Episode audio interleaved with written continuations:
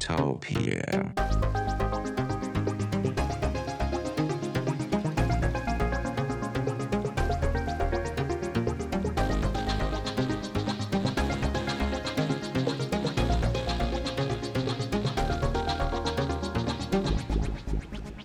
Techtopia er en podcast om mennesker og deres teknologi. Den er udgivet af Ingeniørforeningen Ida i samarbejde med Teknologiens Mediehus, støttet af idaforsikring.dk og de to konferencer IUT og HI-messen hos Herning Messecenter.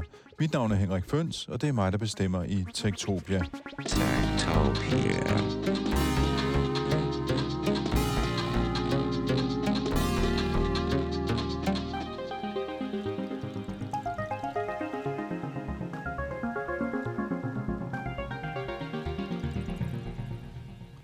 Rigtig hjertelig velkommen til den fjerde episode af Techtopia, der handler om kvantecomputere. Vi startede sådan oppefra, hvor vi hørte om de projekter, der lige nu kører i Danmark, blandt andet Novo Nordisk Fondens projekt med Niels Bohr Institutet og flere andre, hvor der er sat 1,5 milliard danske kroner af til at bygge en kvantecomputer helt fra bunden, og det kommer rundt at gøre ude på Niels Bohr Institutet, som vi også har hørt om. Og så har vi hørt om alle de udfordringer, der er med at bygge en fejlfri kvantecomputer. Og i den her udgave af Techtopia, der skal vi så helt ned i, hvordan man faktisk bygger maskinen, eller rettere sagt, hvordan man bygger de dele, der skal til at bygge maskinen. Undervejs har jeg nemlig været til 3-dages konference i Ejtveds pakkehus, og der mødte jeg en masse spændende mennesker, som beskæftiger sig med kvanteteknik. Nogle af dem vender jeg tilbage til i senere udgaver af Techtopia, men i den her udgave, der vil jeg koncentrere mig om et dansk firma, en dansk startup, som bygger meget højt specialiserede dele til at køre en kvantecomputer med. Mit navn det er Jonatan Kutchinsky, og jeg er administrerende direktør her i Danmark for Quantum Machines, som er en international startup virksomhed. Oprindeligt så var jeg direktør og medstifter af en dansk virksomhed, som hed QDevil, og som vi så fusionerede sammen med Quantum Machines sidste år for at lave et af verdens største startups inden for kvantecomputerområdet. Og nu står vi her i jeres dimselokaler, om man så må sige, jeres varelager. Mm-hmm. Hvad er det, I laver? Vi laver det, man kunne kalde indmaden i kvantecomputer. Det vil sige... Det svarer lidt til, hvis du lukker motorhjelmen op på din bil, så ligger der masser af dimser. Det kan godt være, at din bil er fra Ford eller Toyota, men mange af de dimser, der sidder inde i, for eksempel de fra Bosch, som laver dele til biler. Og på samme måde inden for kvantecomputerverdenen, så er der firmaer, der laver fullstack kvantecomputere, og så er der nogen, sådan nogen som os, som laver indmaden, altså mange af de komponenter og dele, der er afgørende for, at kvantecomputeren faktisk virker. Og det spænder hele vejen fra, at det vi laver, fra meget specialiserede komponenter, der kun virker ved ultralave temperaturer, det vil sige meget tæt på det absolut nulpunkt, eller minus 273 grader Celsius, til apparater, der virker ved stuetemperaturer, som sidder i et rack, altså sådan et helt almindeligt hardware-rack, hvor man sætter apparater ind, og som leverer signaler og pulser, der styrer selve qubit-chippen, som er kvantedeviceet i en kvantecomputer. Når vi har besøgt dem, så kaster vi også lige et blik på regeringens første udspil i en totrinsraket af en strategi for kvantecomputer i Danmark. Den er nemlig udkommet i den her uge.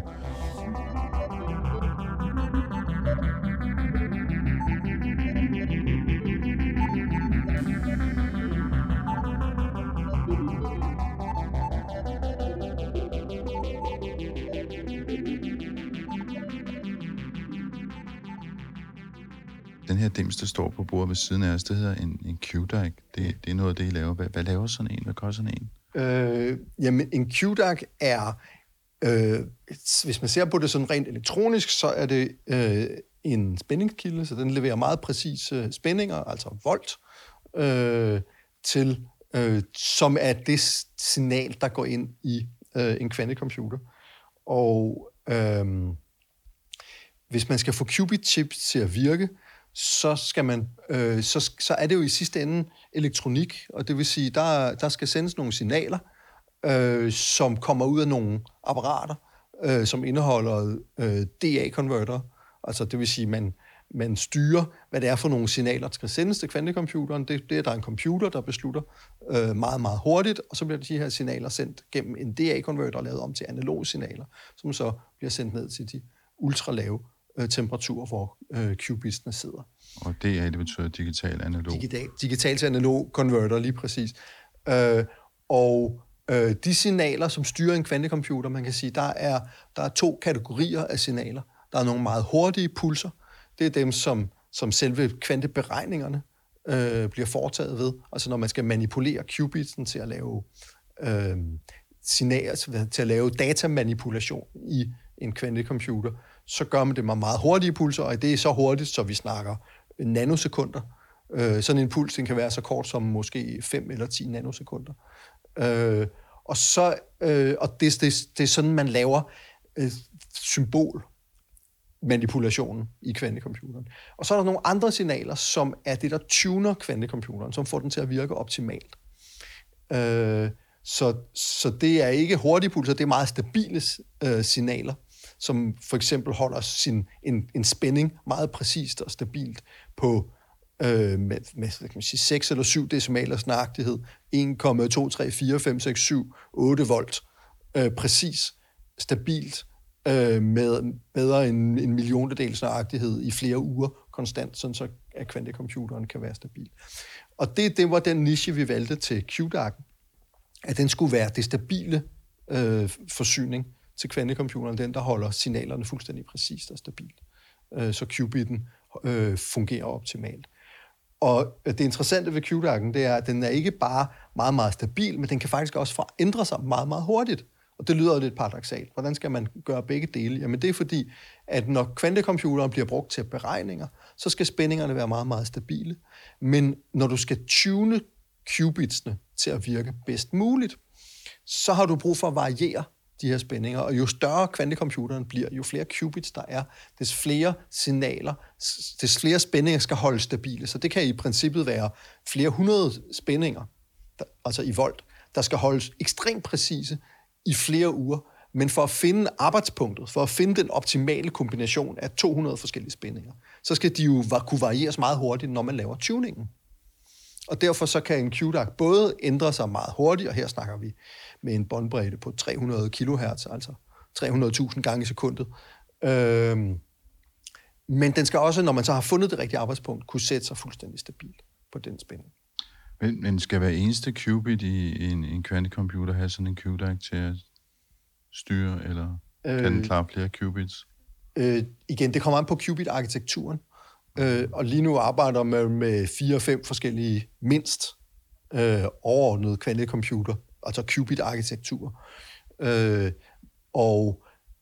Det kendetegner dem alle sammen, at de har brug for at blive tunet for at virke optimalt. Men de bliver tunet på forskellige måder, og nogle former for qubits har brug for flere tuningsspændinger end andre. En Q-DAC, vores standard Q-DAC, den har 24 spændinger som output, men det kan skaleres op til flere hundrede. Og 24 spændinger, det kan vel bruges til at styre fra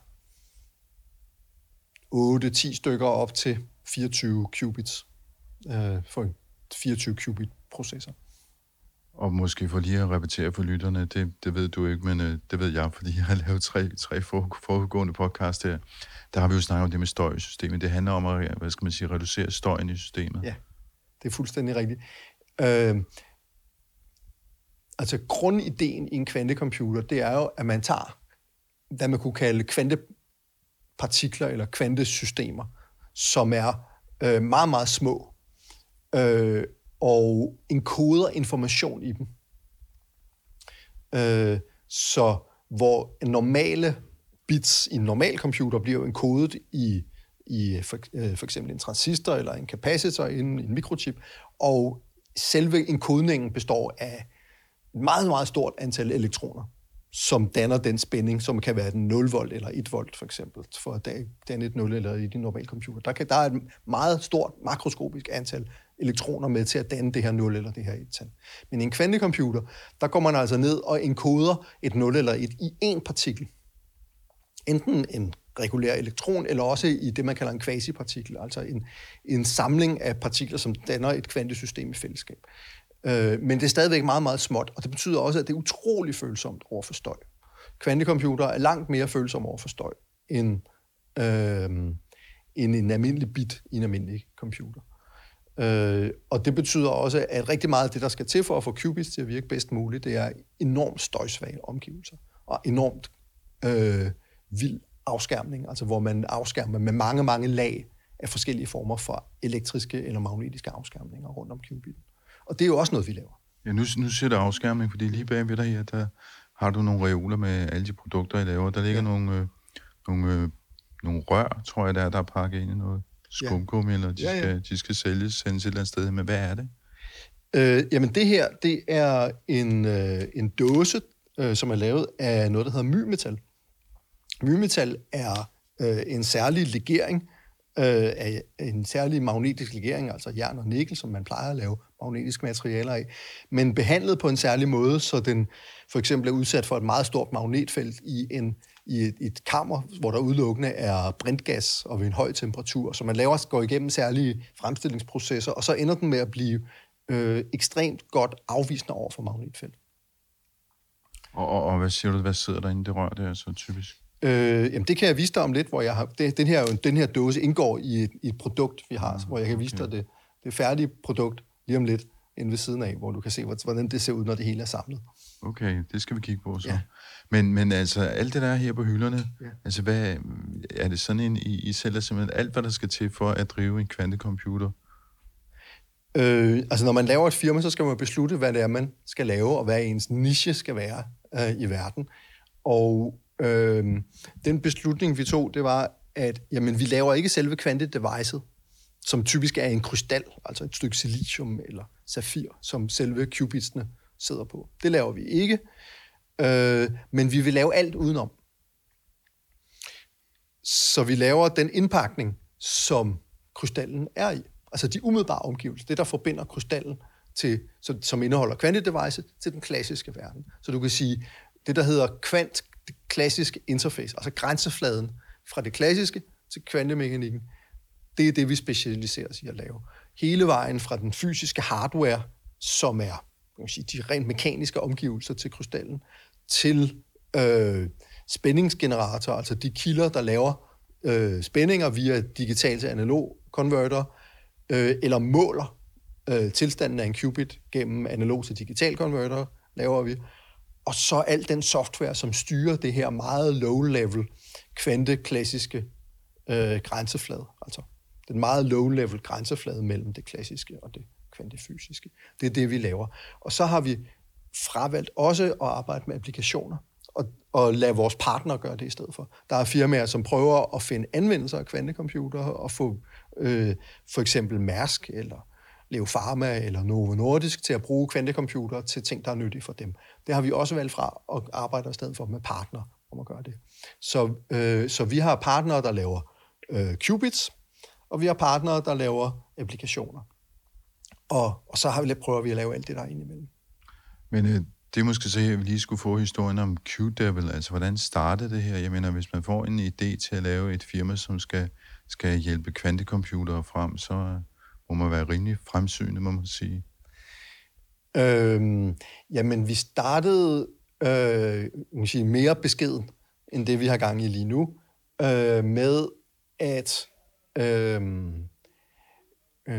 vi var to fysikere, mig selv, Jonatan Kutchinsky, og så Ferdinand Kymit, som er professor på Niels Bohr Institutet. Vi mødtes for 7 år siden, og Ferdinand fortalte mig, at han havde lavet et device, et elektrisk filter, der virkede ved lave temperaturer, som mange andre var interesseret i. Og jeg har det faktisk lige her. Det er et Q-filter. Det var vores allerførste produkt, som Ferdinand allerede havde en virkende prototype af, som han først havde lavet en prototype af på Harvard, hvor han havde været postdoc, og så kom han til Niels Bohr Institutet og lavede flere af dem, og så kom folk og spurgte, kan vi også få sådan en dims, sådan et Q-filter? Og du kan se her, det er lavet af forgyldt kobber, og der er nogle stik i enderne, og selv skruerne, der sidder på, er faktisk forgyldte. Det er sjovt nok lavet i Danmark. Det er utroligt flot. Ja. Og han tænkte, skal jeg bare give det til dem? Men det synes han ikke var helt rimeligt, og så gik han til sin institutleder og sagde, må vi sælge det til dem? Og så fik han at vide, jamen vi er et universitet, vi må ikke sælge ting. Og så, da jeg talte med ham, så sagde jeg, jamen så lave et firma, og så kan vi jo producere dem selv i firmaet, og så sælge dem. Så det gjorde vi. Og pengene til at bygge de første af dem, jamen det kom fra vores egen personlige opsparing. Og så solgte vi 2 Q-filtre til universitetet i Würzburg, og havde med det samme en profit på det, som jo så var i virkeligheden vores allerførste startkapital til QDevil.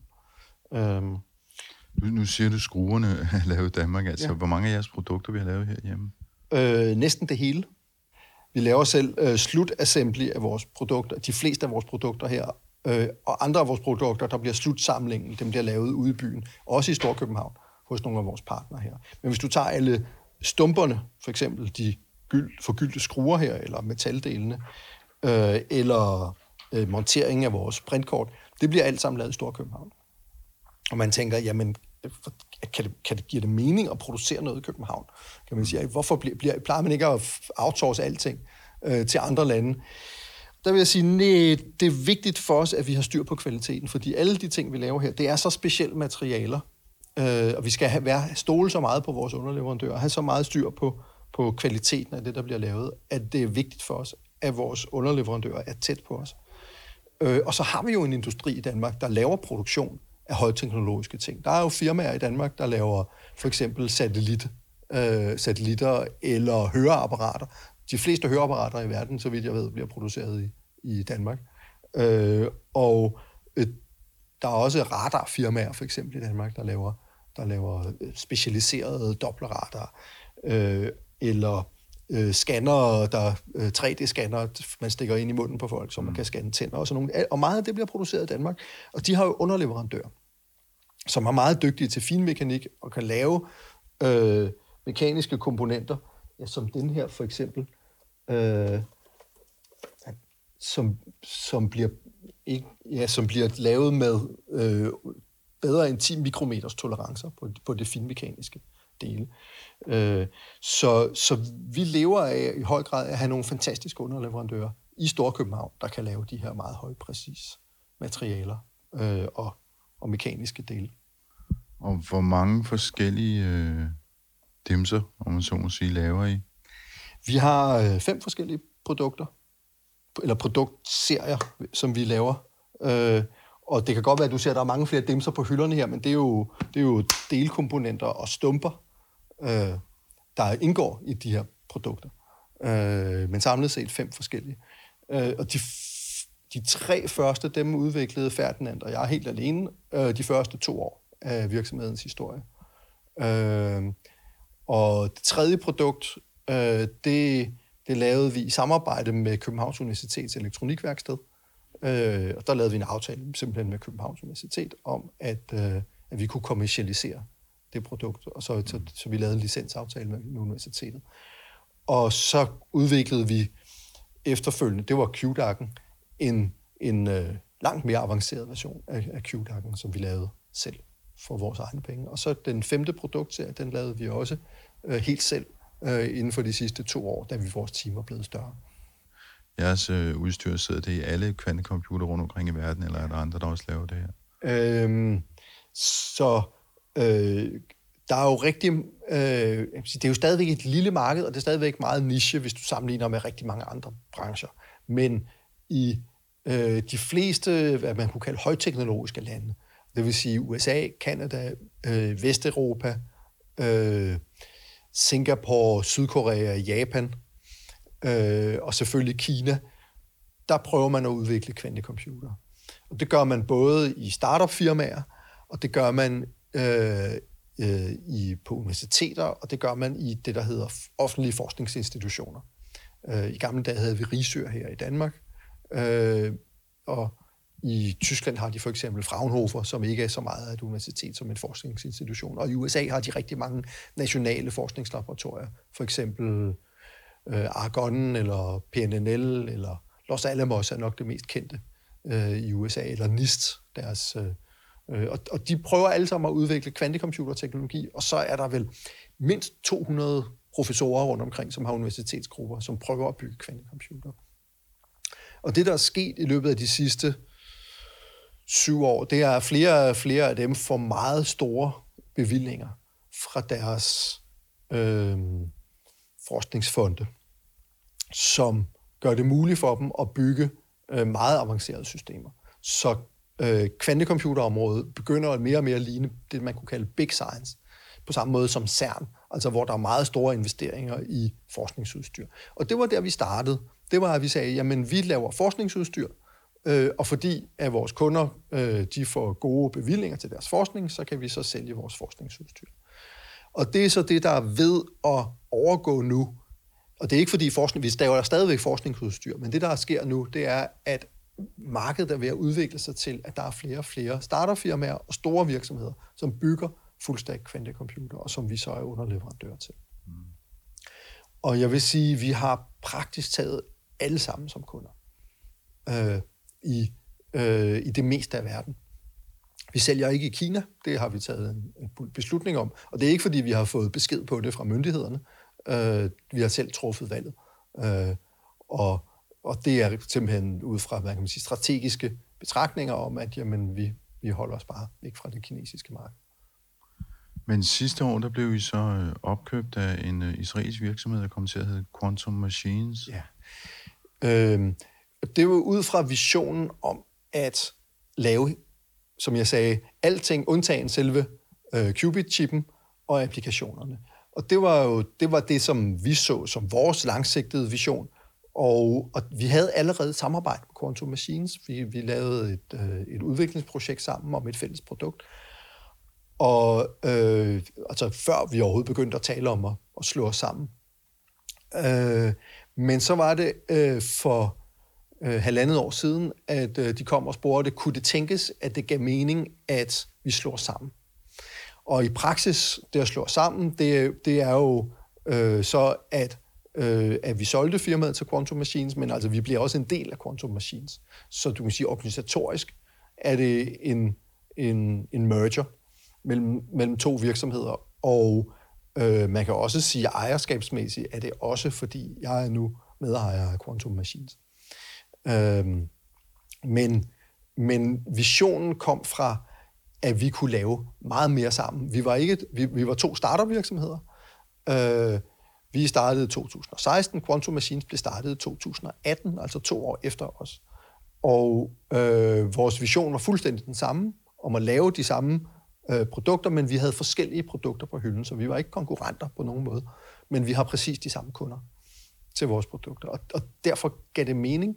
Og så er der jo den store forskel, det er, at ude i den store verden, der kan man rejse enorme mængder kapital, hvad der er meget sværere i Danmark. Så Quantum Machines stifter, de har rejst over $100 million i venturefunding. Og det er en helt anden skala, end vi er vant til at rejse penge i Danmark. I Danmark er det kæmpestort, hvis du rejser 100 millioner kroner. Mm. Altså, så er du virkelig noget af det største overhovedet. Men det her, det er altså bare 7 gange større. Og ambitionsniveauet er også meget, meget, meget større. Så man kan sige, hvor vi sagde, skal vi blive et eksprestog og få noget funding selv, eller skulle vi blive en del af en rumraket? Og virkelig sætte ambitionsniveauet meget højt og sige, vi skal simpelthen være nummer 1 inden for det, vi laver i verden. Hvilket vi er sammen med Quantum Machines i dag. Og hvis man skal være en rumraket, så skal man også have en udviklingsafdeling, sådan en ved jeg, I har hernede. Skulle vi ikke gå ned og kigge på den?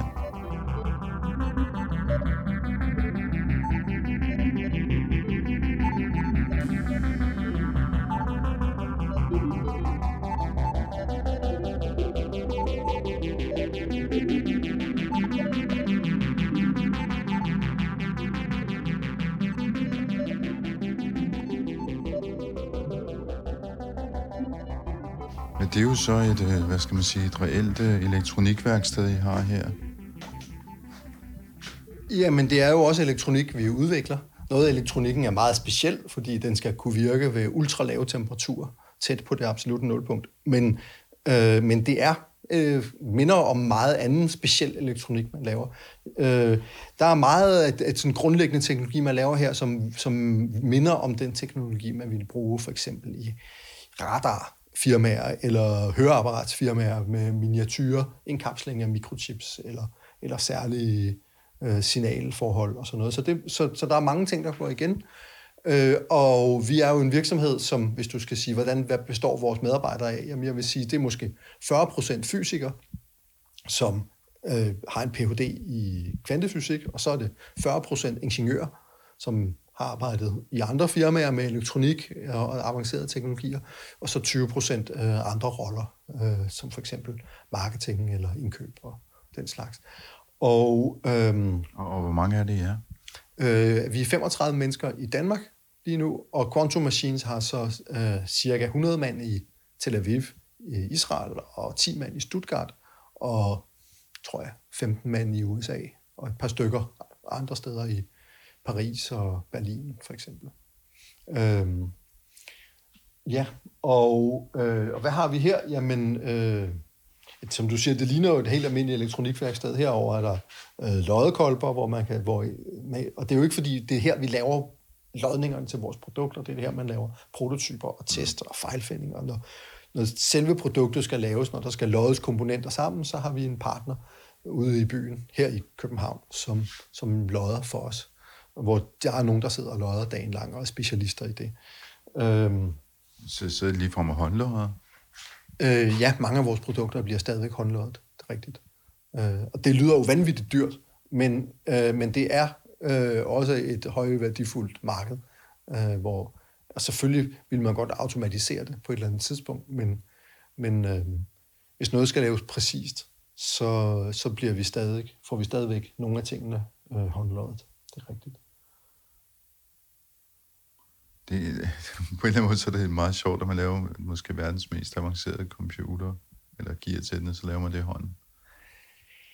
Det synes jeg egentlig ikke er mærkeligt. Altså, nu har jeg arbejdet med højteknologi i 20 år, og de mest højteknologiske ting, man laver man typisk med meget pålidelige, grundlæggende teknologier, som først og fremmest bare skal være pålidelige.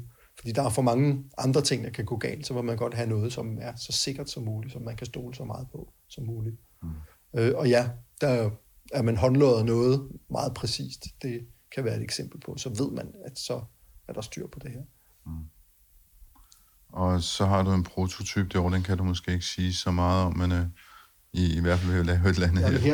Her er der et testsetup, som bruges til at teste en af vores nyeste prototyper. Man kan se, at vi bruger faktisk nogle af vores andre produkter til at teste den. Men du kan se, at der er ikke maling på kabinettet, fordi det er en prototype. Men det er jo også en signalgenerator, som laver nogle af de signaler, der skal ind i en kvantecomputer. Vi designer alting selv her. Mm. Hvis du tager for eksempel vores printkorts, så vi laver selv alting.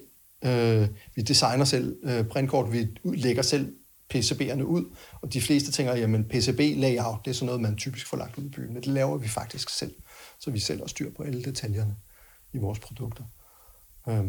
Så vi har ikke noget outsourcet udvikling, det er kun produktion, hvor vi får hjælp fra nogen ude i byen. Måske kan vi finde nogle, hvis vi går ind ved siden af her, så kan vi finde nogle af de andre produkter, som er lukket op. Der er jo ikke så meget at se, men vi bruger rigtig meget 3D-print, og her kan du se nogle eksempler på 3D-printede komponenter, som vi bruger, når vi skal lave prototyper, for at man kan se koncepterne for, hvordan det kommer til at se ud i den endelige version. Og det printer I så også her, eller? Det printer vi 3D-printer. For de helt simple modeller, så 3D-printer vi det selv, og ellers så får vi det lavet ude i byen hos nogle 3D-printfirmaer. Nå, hvad er Jonatan? Hvad er det, du har her på bordet? Fordi det kan jeg jo sådan delvis genkende, fordi jeg kan se, det er det rør, du snakker om før. Ja.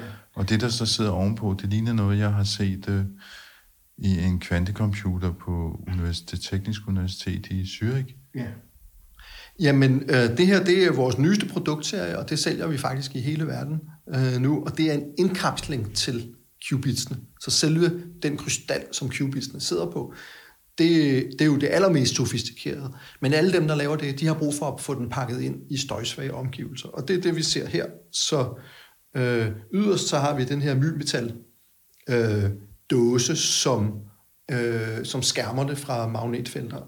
Og hvis vi så lukker den op, så kan vi se, at indeni, der sidder så noget, der... Jeg vil sige, det kunne ligne noget fra Il Tempo Gigante fra Bjergkøbing Grand Prix. Det er interfacet til selve qubitsene. Og det er altså inde i en dåse, hvor den yderste lag, det er mymetal, som skærmer det fra magnetfelter. Og så er der et lag til, som man kan se her, som er lavet af aluminium. Og aluminium har den særlige egenskab, at når det kommer ned under 1,2 Kelvin, altså 1,2 grad over det absolutte nulpunkt, så bliver det superledende. Og superledende materialer, de er ekstremt gode til afskærmning. Og det vil sige, at vi har både mymetallet, som skærmer fra magnetfelter, og så har vi superledende, der skærmer endnu bedre fra magnetfelter. Og så er der endnu et lag, som er lavet af forgyldt fjederkobber, eller berylliumkobber, som så presser op imod aluminium og er med til at holde aluminium køligt, fordi de fleste ved, at aluminium er meget varmeledende, hvis man interesserer sig for varmeledning, i hvert fald hvis man er ingeniør. Så ved man, at aluminium er et af de mest varmeledende materialer. Det er det bare ikke ved lave temperaturer. Når du kommer ned under 1 Kelvin, så er aluminium enormt dårligt varmeledende. Og derfor så har vi den her kobberfjeder, som bliver presset op imod aluminium for at holde det koldt. Så det er det tredje lag. Og det er der også i låget heroppe. Og så har vi indeni, kan vi se, et virvar af ledninger. Der er 64 wires, som er det, der hedder koaxialkabler, som er kabler, som kan lede signaler op til meget høje frekvenser. De her kabler, de har, og hele systemet har en båndbredde fra DC, altså fra ingen, altså fuldstændig stillestand, hele vejen op til omkring 12 gigahertz, og kan sende signaler pålideligt i hele det frekvensområde fra 0 til 12 gigahertz, på 64 forskellige kanaler, som alle sammen er isoleret fra hinanden. Og det vil sige, at der er ikke noget crosstalk mellem kanalerne af betydning. Og hvad er der inde i den? Jamen, det er jo der, qubit-chippen sidder. Jeg kan jo prøve at skille den ad.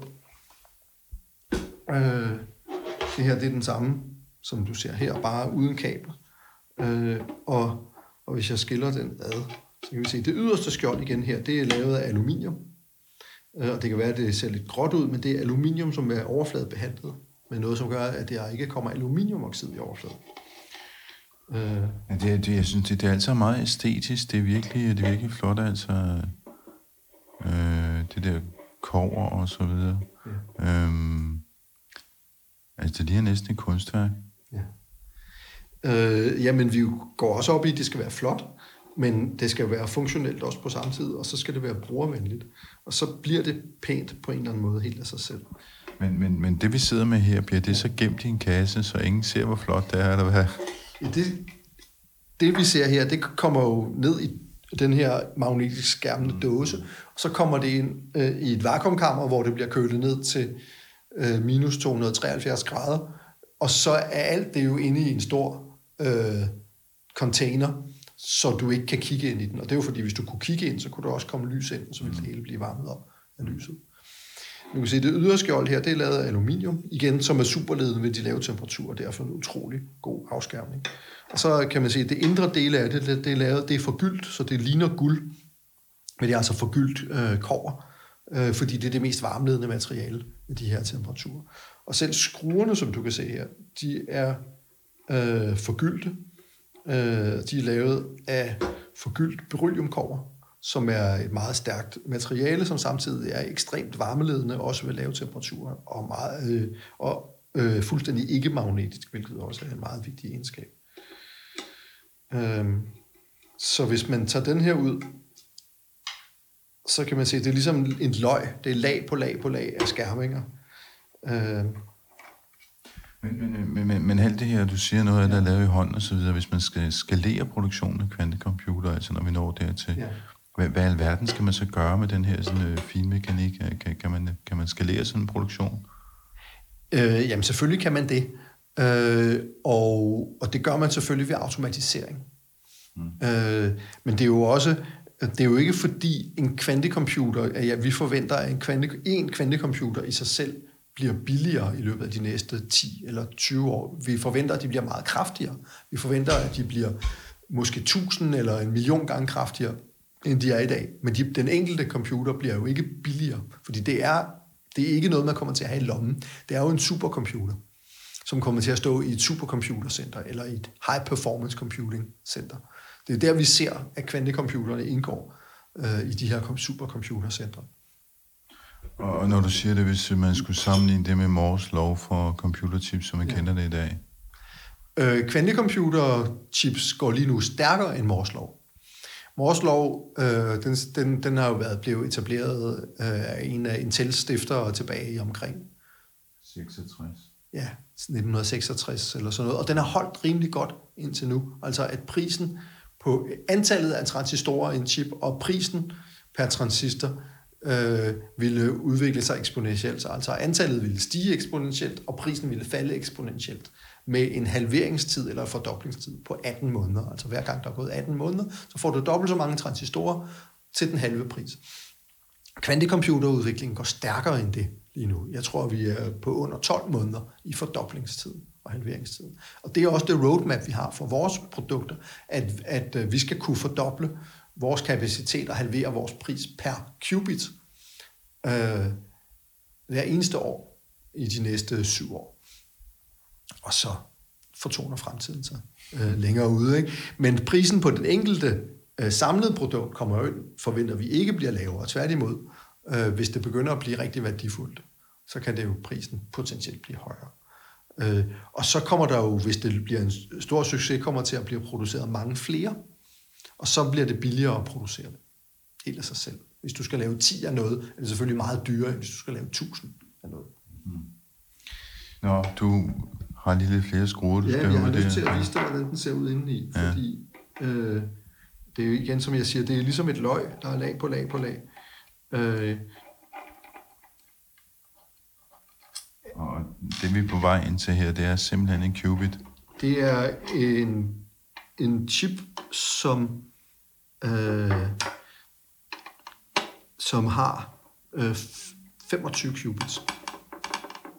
Mm. Fordi det er det her device lavet til.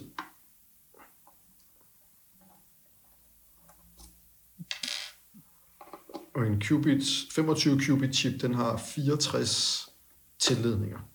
Så man kan se, det er alle de stik, der sidder rundt om her, hvor som er et koaxialt stik, der går ind til centrum. Og hvis jeg altså alle de små rør, der er det stik? Ja, det er koaxialt. Mm. Og man kan se her, der sidder så en mikrochip, og man kan se hele vejen, og den er cirka 2x2 centimeter, og man kan se hele vejen rundt om den.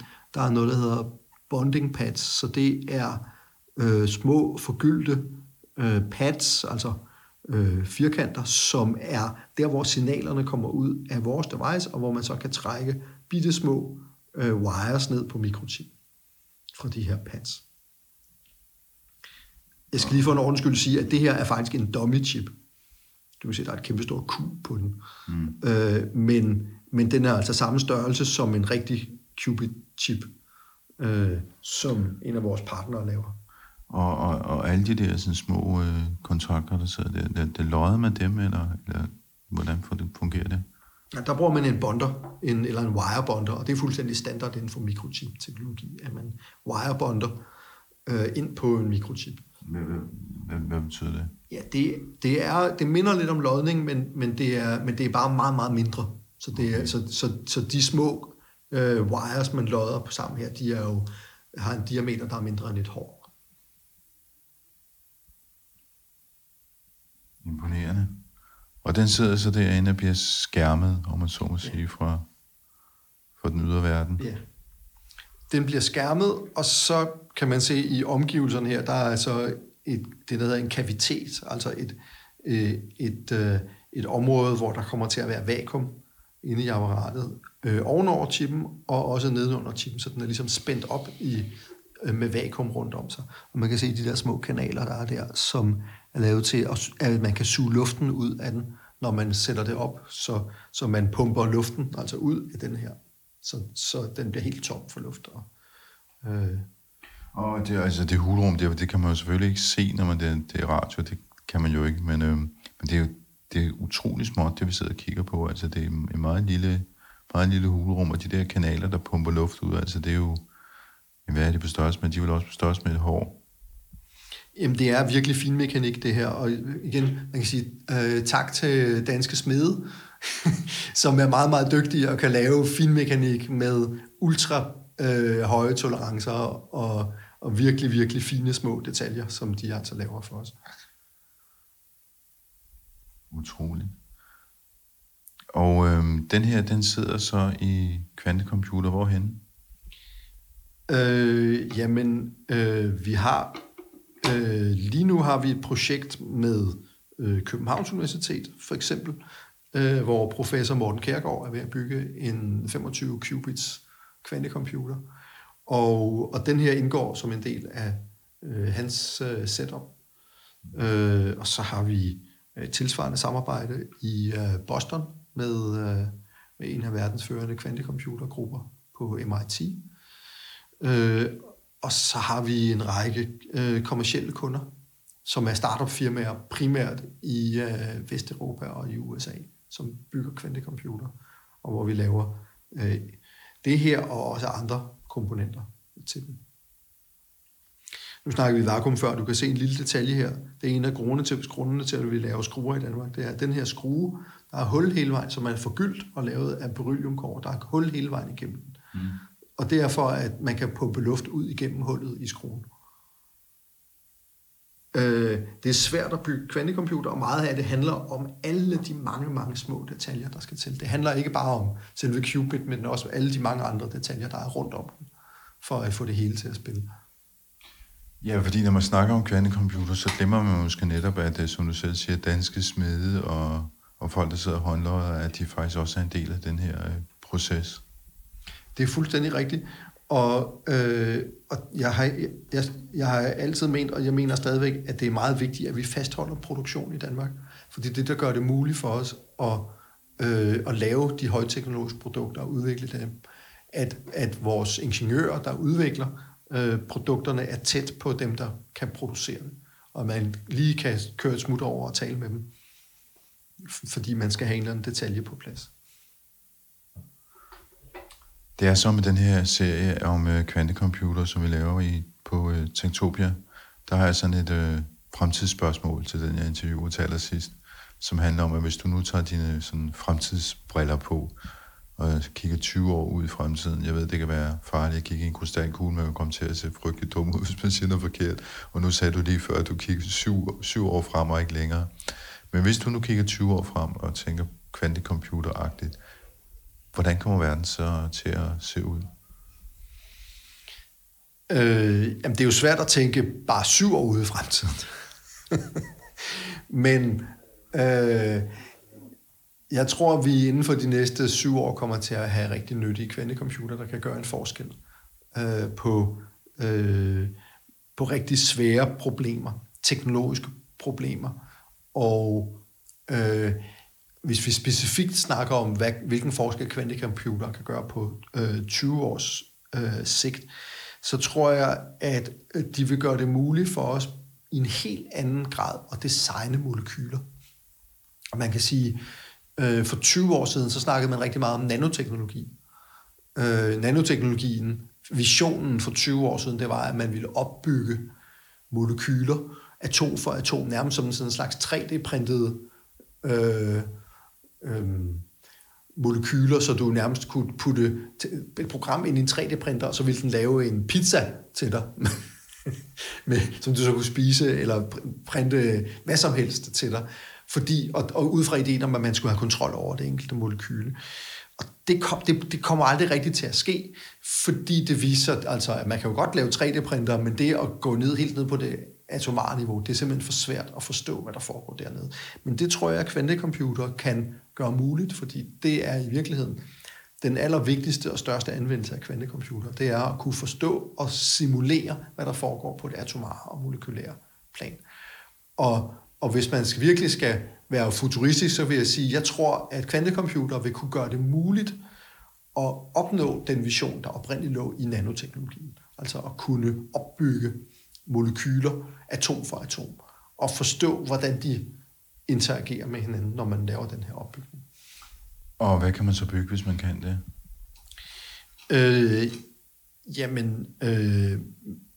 Man kan sige, det kan jo være svært at forestille sig, hvad man finder på om 20 år, men man kan sige, hvad er nogle af de helt store problemer, som verden har brug for at få løst, og som er virkelig svære. Og det er jo nye måder at lave energi på. Og ikke bare at lave det, men også at opbevare det. Og det, der foregår inde i batterier, eller katalysatorer, eller brændselsceller, der har jo ikke været nogen nye fundamentale opdagelser inden for det. Det er bare optimering, og det har man fået enormt glæde af i de her teknologier. Men hvis man virkelig skal lave noget revolutionerende, banebrydende inden for materialer, inden for energi, så tror jeg, man har brug for at kunne simulere det på en kvantecomputer. Ser du slet ikke nogen benspænd derude? Er der noget, der kan gå galt i udviklingen af den her teknologi?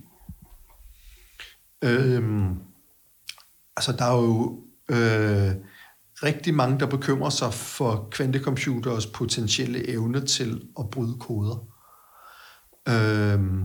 Og det er måske også en af grundene til, at der bliver forsket så meget i det, og at nogen betegner det som et våbenkapløb. Jeg vil sige, den gode nyhed i det er jo, at man er kommet rigtig langt med det, man kunne kalde kvantesikre krypteringsalgoritmer. Og det er sådan set ikke kvantefysik at lave en kvantesikker krypteringsalgoritme. Det er bare en bedre matematik, altså en bedre kryptografisk matematik, hvor man sikrer sine koder imod at blive brugt af en kvantecomputer. Og det ved man allerede nu med rimelig stor sikkerhed, at det vil man godt kunne lave.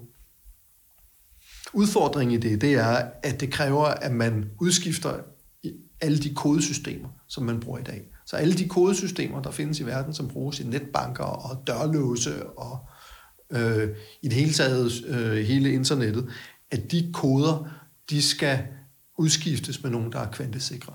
Fordi måske om 10 eller 15 år, så vil man kunne bryde alle de koder, vi har i dag ved hjælp af kvantecomputer. Og igen, det kan løses, men det betyder også, at det gælder om at få fingrene ud med at få implementeret kvantesikre algoritmer overalt, fordi det er jo infrastruktur, og det kan tage rigtig lang tid at få udskiftet alle de her kodesystemer. Det minder lidt om år 2000-problemet med urene, at vi, hvis kvantecomputerne bliver ved med at gå stærkere end Moores lov, jamen så vil vi om måske 10 år have kvantecomputere, der kan bryde de koder, vi har i dag. Og så må man jo opgradere de koder allerede nu, sådan at folk ikke så bare kan lagre krypteret data nu, og så bryde koderne om 10 år. Så det er selvfølgelig super vigtigt, at man får gjort det. Men jeg tror ikke i sig selv, at det kommer til at forandre samfundet, hvis man ellers opfører sig fornuftigt. Og det er heller ikke det, der interesserer mig mest i, hvad kvantecomputere kan bruges til. Det er mere de nyttige anvendelser af at have regnekraft tilgængelig til for eksempel at simulere energisystemer, som man ikke har til rådighed i dag.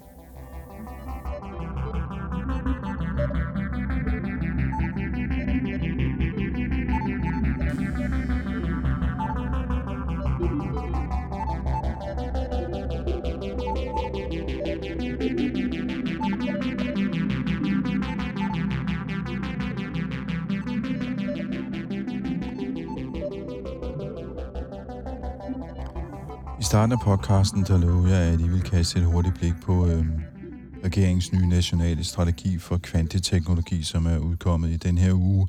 Og det er for det første en fin introduktion til, hvad kvanteteknologi egentlig er for noget, og hvad det kan, og hvordan vi står her i Danmark i forhold til udlandet. Og det er den første del af den her nationale strategi, og den handler om forskning og innovation.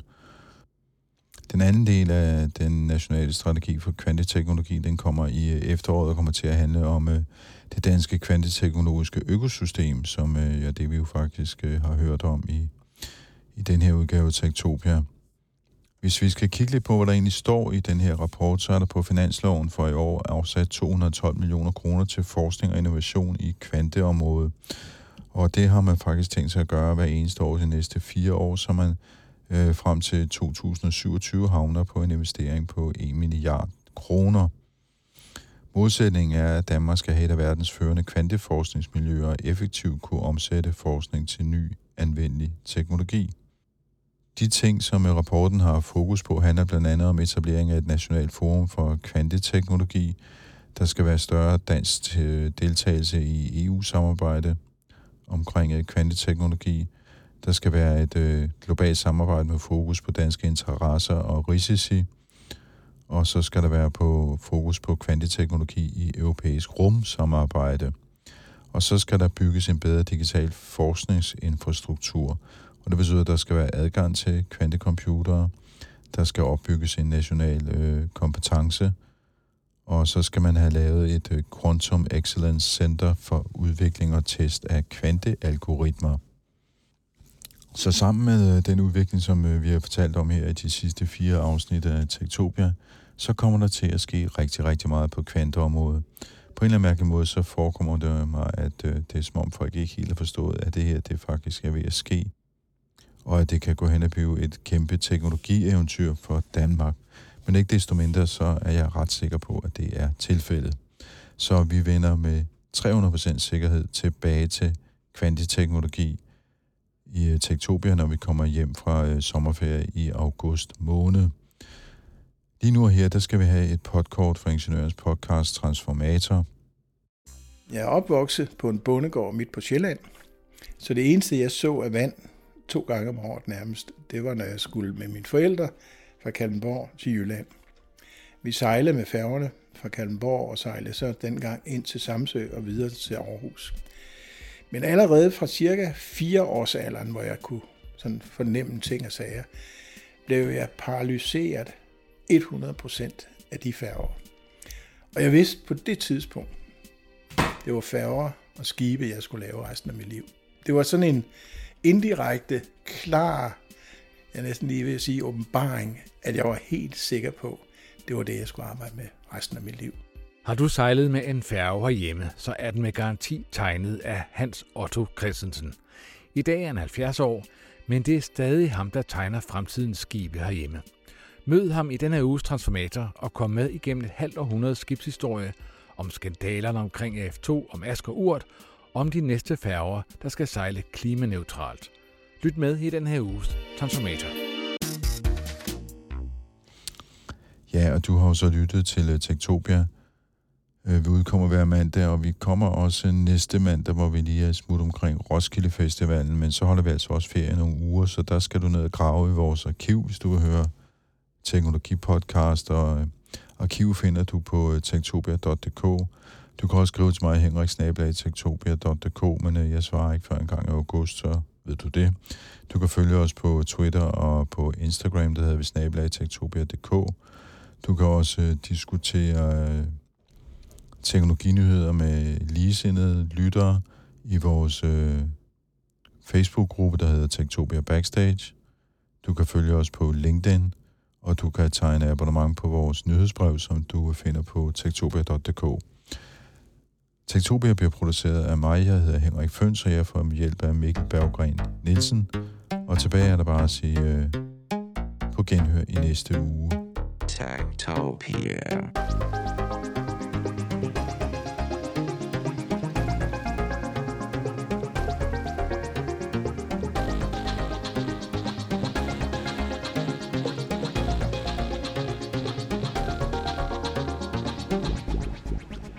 Techtopia er en podcast om mennesker og deres teknologi. Den er udgivet af Ingeniørforeningen Ida i samarbejde med Teknologiens Mediehus, støttet af idaforsikring.dk og de 2 konferencer IUT og HI-messen hos Herning Messecenter. Mit navn er Henrik Føns, og det er mig, der bestemmer i Techtopia.